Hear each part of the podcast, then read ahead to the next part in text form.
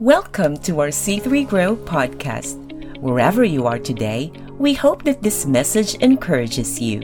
We'd love to see you in person at one of our three locations, Howick, Ormiston, and Suva. Visit c3grow.org for details. Okay, everyone, in your Bibles, please, and I hope you've got more with you. We are up to James chapter 3, and we are going to be reading verses 13 to 18 today. And in my Bible, I'm reading from the New Living Translation. It's entitled, True Wisdom Comes from God. If you are wise and understand God's ways, prove it by living an honorable life, doing good works with the humility that comes from wisdom. But if you are bitterly jealous and there is selfish ambition in your heart, don't cover up the truth with boasting and lying. For jealousy and selfishness are not God's kind of wisdom. Such things are earthly and spiritual and demonic. For wherever there is jealousy and selfish ambition, there you'll find disorder and evil of every kind. But the wisdom from above is first of all pure. It is also peace-loving, gentle at all times, and willing to yield to others. It's full of mercy and good deeds. It shows no favoritism and is always sincere. And those who are peacemakers will plant seeds of peace and reap a harvest of righteousness. Okay, so today we're talking about that true godly wisdom. Let's read verse 13 again. If you are wise and understand God's ways, prove it by living an honorable life, doing good works with humility that comes from wisdom. Listen to that verse in the Passion Version. If you consider yourself to be wise and one who understands the ways of God, advertise it with a beautiful, fruitful life guided by wisdom's gentleness. So there, first up, we've got the first layer, the direct command from James. Live an honorable, beautiful, fruitful life guided by God's wisdom in gentleness. Whoop, sounds straightforward enough, doesn't it? If you are truly wise, you should have the sort of lives that display everything good about God and the Christian life, and we should be doing it with total humility. Anybody studying our lives should get a good understanding of what being a Christian is all about. They should see a life full of gentleness and humility. Well, I'm at panic stations already. I don't know about you. I remember a Bible teacher from my home church in the UK used to say to us, I should be able to put a new Christian into your home, and within a year, they should know the basics of their salvation, they should be reading their Bibles every day, they should know how to pray, and they should be living a victorious Christian life in the Spirit. And I used to think, please, don't put them in my home. I couldn't work those things out for myself, let alone teach anybody else. And in my home, see the real me? Nah. And I'd sort of shrink back and hope he wouldn't spot me in the church and give me a new Christian. And that was 40 years ago. And I'm still here today, still trying to walk in the wisdom of God, live an honorable life, and do it with some sort of humility. But that's the lifetime's journey of faith, isn't it? How do we get that wisdom from above, this true wisdom that only comes from God? How do we find it and know what it is, and then get it into our lives, so that we live this honorable, fruitful life, full of good works and guided by wisdom's gentleness? Sorry to tell you, I don't have any easy answers. At one time, I thought, if only I surrender to God, get filled with the Holy Spirit, and live a victorious Christian life, it would all fall into place, and life would be amazing. Somehow, overnight, I would turn into this powerful woman of God, understanding the Bible and having an amazing ministry that will bless so many. But you know all I got? I got stressful jobs. Teaching is stressful. one baby that cried continuously. I think I lived in the twilight zone for 5 years. A husband who wouldn't be or do what I wanted. You know what we do, women. We try to change our men. It doesn't work. And a son who wandered away from God, etc., etc. I could say other stuff. In other words, I got real life. Not a fairy tale kingdom where I was the beautiful princess and everyone did my bidding, especially God. I seem to think that there must be some kind of secret formula, a magic key to the kingdom, or some magical pastor who would come along and lay hands on me and poof, I would be holy and wise from then on. And I tried it all. I read all the books. And if you go into the Christian bookshop, 3 easy ways to be a prayer warrior, 6 points to being financially wonderful, 10 points to being amazing and a fantastic Christian. So I read all the books. I went to all the conferences. I got prayed for. I did all the courses and studied my Bible in depthly. I prayed. I expected miracles. But all I got was burned out, disappointed, and angry. How come everyone else seems to get these wonderful Christian lives, God? Where was mine? I was angry with God and jealous of all the Christians. How come you made it so easy for them and you made it so hard for me? In my version of my life, especially now my Christian life, I thought I had to be the best. It had to all be perfect. I had to be top of the class. I had to be better than everyone else, especially the men. Where did all that counterfeit wisdom, that counterfeit thinking come from? Verse 14 was written all over my heart. But if you are bitterly jealous and there is selfish ambition in your heart, don't cover up the truth with boasting or lying. So let's peel back another layer with James. He understood that if we didn't have our hearts filled with God's true wisdom, then the world's wisdom comes in, or a self-serving wisdom comes into our life, and that produces bad fruit. I guess we're all looking for the easy answers, and in my pursuit of those easy answers, all I got was bitter jealousy, selfish ambition, and rivalry. All these deep-seated lies from my upbringing, from my thinking, from who knows where, were bearing bitter fruit in my life. And do you know where it comes from? I've got a dad who, when I go home to the UK, will still remind me of the 2 girls that came 1st and 2nd in my class at school. 3rd or 4th was never good enough. My brother, on his, I think it was 7th birthday, a huge truck pulled up and he got a new big yellow chopper bike. I got a second-hand one my dad had found somewhere and refurbished. My brother's got new scale electric thing that went all through the house, and I got a piano that was chucked out from the pub and half the keys didn't work. See the sort of messages I was getting? Boys count, boys are important, boys get the good stuff. Girls, you're not so important. You get the second-hand stuff, they're not so good. And so my thinking, and I'm sure you've got stories like this, because children, we look at those sorts of things. My parents didn't realize what they were doing to me, but I was getting that thinking, I'm second best. I don't count. No, you just step back, Angela. And so I started to build my life on all those false sorts of thinking. And then I became really good at the cover-up jobs when it didn't really work, when I didn't get to the top, when I didn't get the best. Then you deny what's going on in your heart. So there are no easy answers on how to live this honorable life. But I do know that we've got to deal with this bitter fruit of counterfeit wisdom.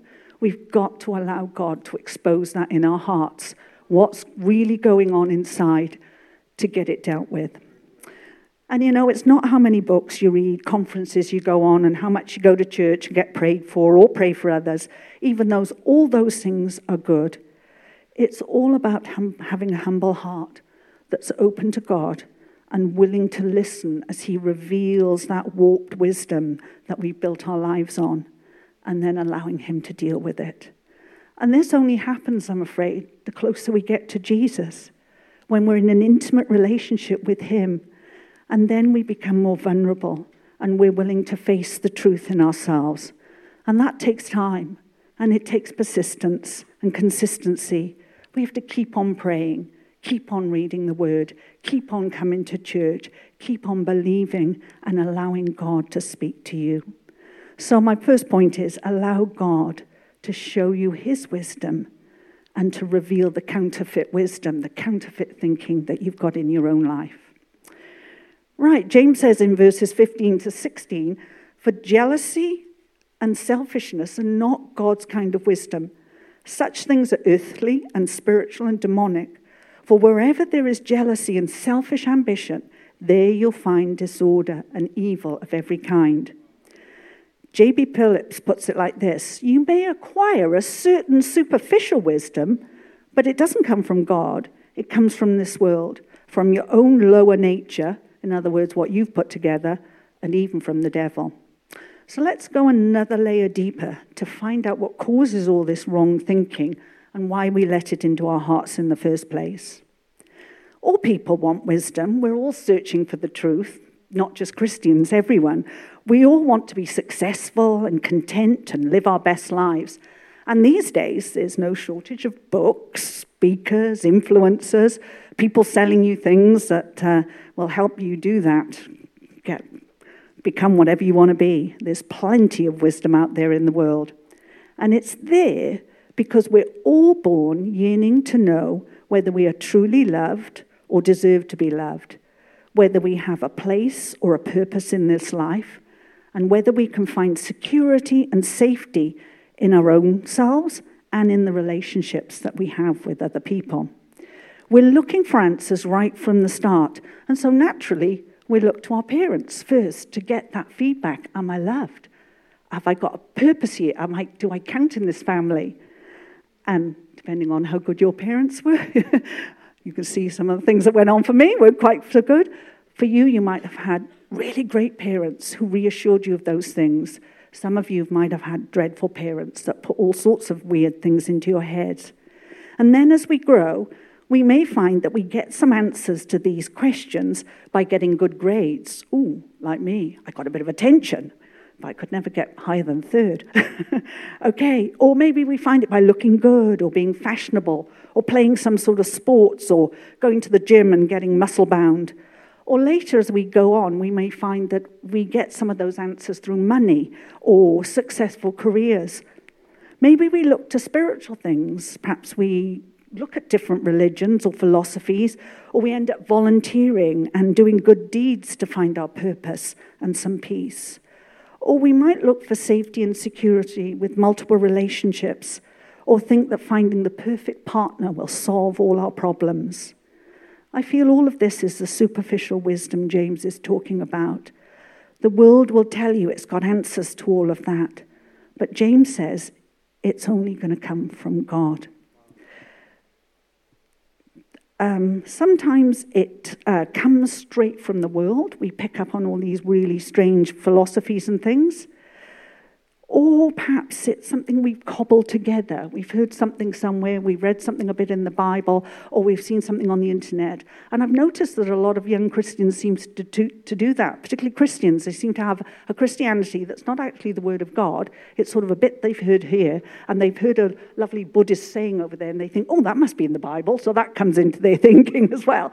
And they cobble something together. Again, that superficial wisdom.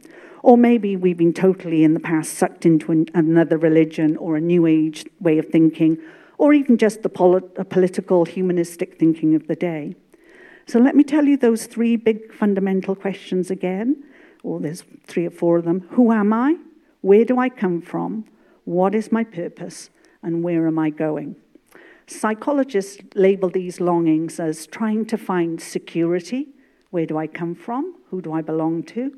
Self-worth, who am I? Do I matter? Does anybody really love me? And significance, what is my purpose? What am I here for? What am I meant to be doing? Where am I going in life?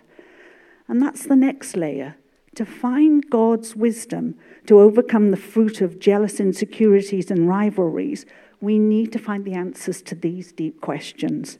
And I know Pastor Wayne has preached on this many times, trying to help us understand that we'll only find these answers to the deep things in God.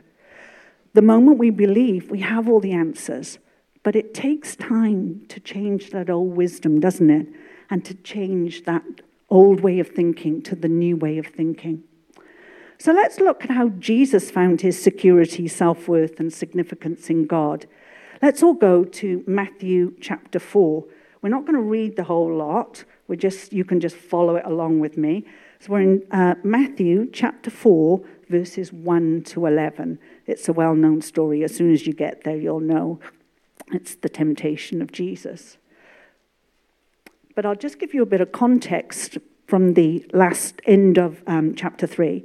So it says in Matthew 3:13-16, this is when Jesus was baptized. Jesus started his ministry at 30 years old. I often wondered myself, during those 30 years as he got there, did Jesus seek God to find the answers to those fundamental questions for himself? Because when he was baptized by John in the River Jordan, God said, "This is my beloved Son, in whom I'm well pleased." And the Holy Spirit descended on him like a dove. It was a display of the total acceptance of the Godhead. His security, self-worth, and significance were completely found in the Father in that moment and sealed in his heart by the Holy Spirit. Jesus knew he was loved unconditionally, was safe in God's hands, and God had a plan for his life. And then what happened? Jesus was led by the Spirit into the wilderness. Satan immediately came to undermine this truce God had sealed into his heart. And that's exactly what Satan does to us. He comes along to lie to us, to trick us, and undermine what we know to be true about what God has said about us, in just the same way as he did with Jesus. Let's have a look at verse 3. It says, "During that time the devil came and said to him, 'If you are the Son of God, tell these stones to become loaves of bread.'" How can you possibly be the Son of God? If you are, turn these stones to bread. Who are you anyway? Really? The Son of God? Then how come you're hungry, alone, sleeping under a rock out here in this crazy wilderness?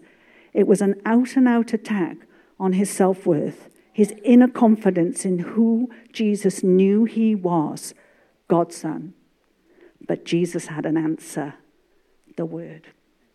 In verse 5, it says, "Then Satan took Jesus to a high point of the temple and told him to throw himself off.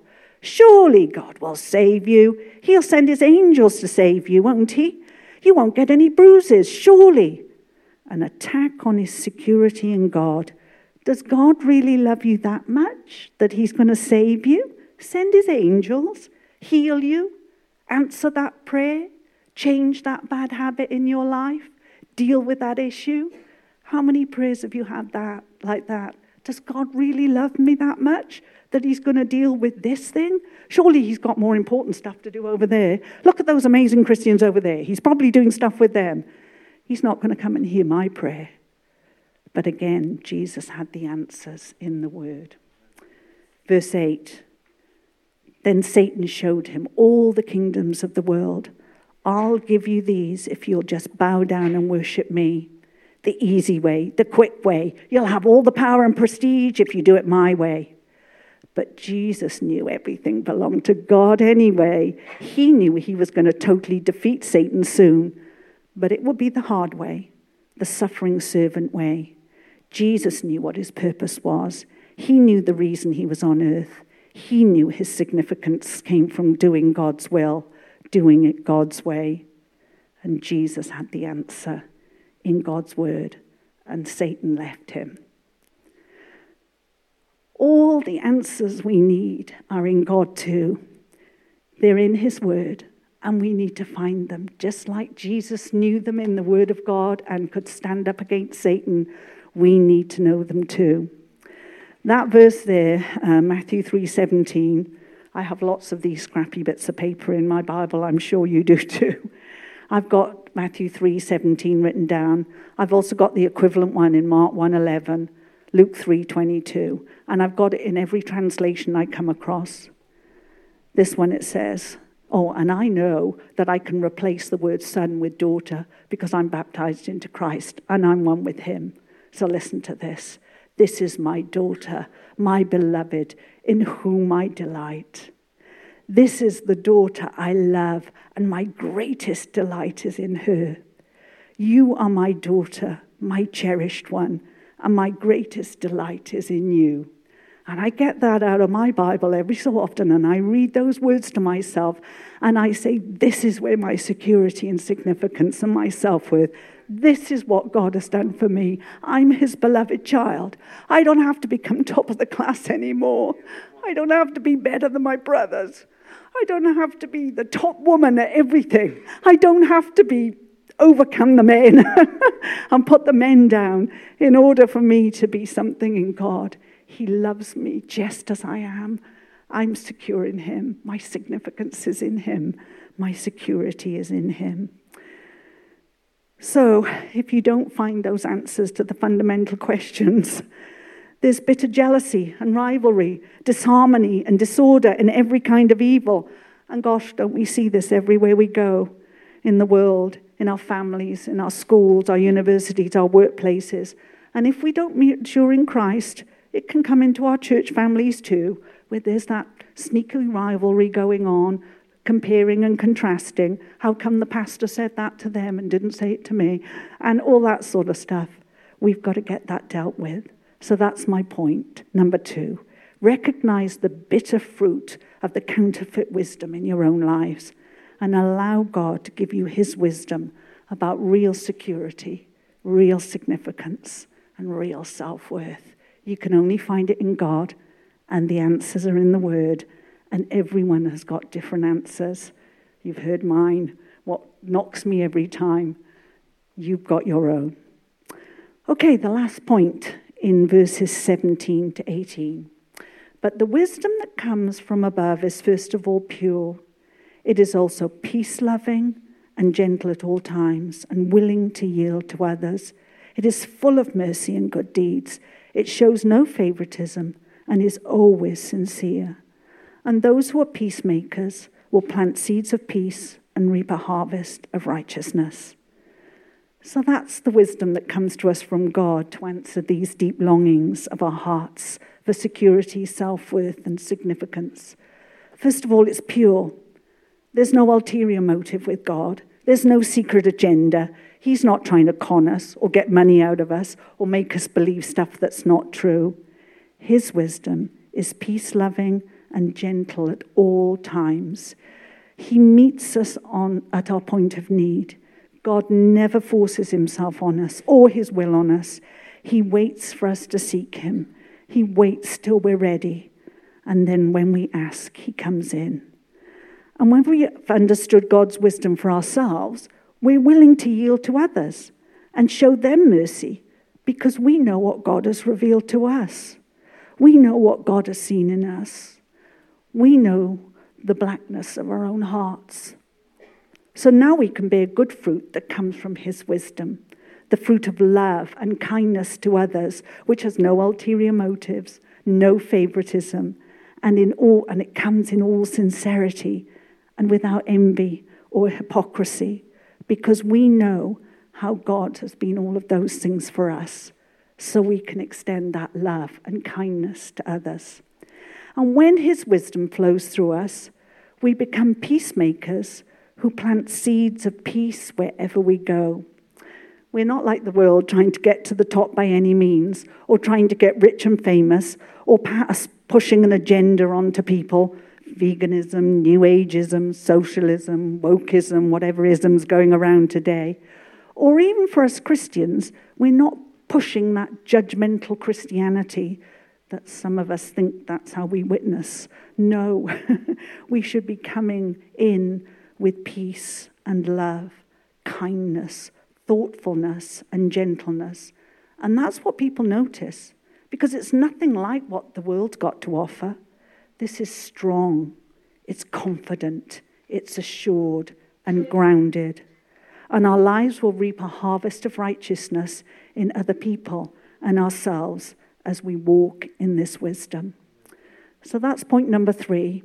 Walk the journey of wisdom throughout your life, allowing God's good fruit to grow in you more each day. And it has to be that life's journey. God shows you stuff then. A few years later, he reveals another layer of stuff then. Later on, he reveals something else. And the closer you get to God, the more stuff he reveals in you. And the more you think, I thought I knew you, God. I thought I got you sussed. But no. There's more to go, more to be close to, more for him to reveal, more for us to get close to him about. And that's the type I long for. that wherever I go, I quietly sow peace, love, joy, and confidence, so that it affects everyone around me for his kingdom. So please, come walk with me. I want to mature more and more each day in Jesus. I want to find more of my self-worth, security, and significance in God alone. I want the jealous, bitter rivalry in my heart to be done away with, and there to be peace in every area. It'll take all of my life for this sanctification process to take place, but I know that Jesus will one day present me faultless before the presence of his glory with exceeding joy, as it says in Jude 1:24.